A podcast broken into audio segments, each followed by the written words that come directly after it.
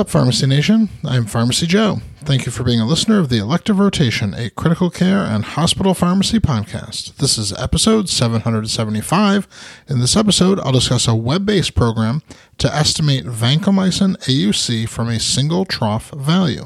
I have all the evidence supporting today's show linked up in the show notes at pharmacyjoe.com slash episode 775. Vancomycin guidelines, published in March twenty twenty, have recommended A U C-based monitoring over trough-based monitoring due to a reduction in A K I events when A U C-based monitoring is used.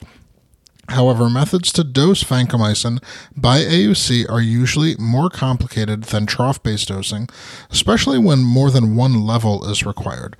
This makes implementation of the new recommendations challenging for some institutions. A website called vanco p k dot com provides numerous open-access vancomycin-related calculators, one of which uses a single trough value to estimate vancomycin A U C. The method used is an analytic equation derived from trough-only data. This model assumes the vancomycin trough level is at steady state and assumes a population-based volume of distribution that varies according to the patient's age and weight. The author of the website has recently published a retrospective observational study in the American Journal of Health System Pharmacy looking at the accuracy of vancomycin A U C values estimated with trough-only data in a veteran population. The study looked at over two hundred fifty patients from five Veteran Affairs hospitals across the U S. Patients had to have stable renal function, and I C U patients were allowed to be included in the data if they were judged to be clinically stable. The VancoPK model was compared to three other methods. The VancoPK model was the most accurate and precise of all methods tested, yielding a mean trough-only A U C of four hundred ninety-one with a correlation coefficient of zero point nine two five. The mean age of the patients in the study was sixty-eight, and there were only two patients under forty, so results cannot confidently be extrapolated to younger populations based on this data set.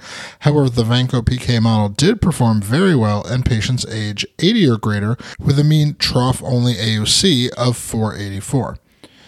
ninety-five percent of the values from VancoPK calculations were within eighty-two points of the actual A U C, so the author recommends targeting an A U C of five hundred to be within the target range of four hundred to six hundred, although this does assume an M I C value of one. The formula behind VancoPK was published previously in the Journal of Clinical Pharmacy and Therapeutics, and I have a link to that article also in the show notes, and it is explained by the author in detail at vancopk.com slash vanco-kinetics-review. The ability to get accurate and precise estimates of A U C based off a single trough value makes implementing A U C-based monitoring dosing no more complicated than trough-based dosing.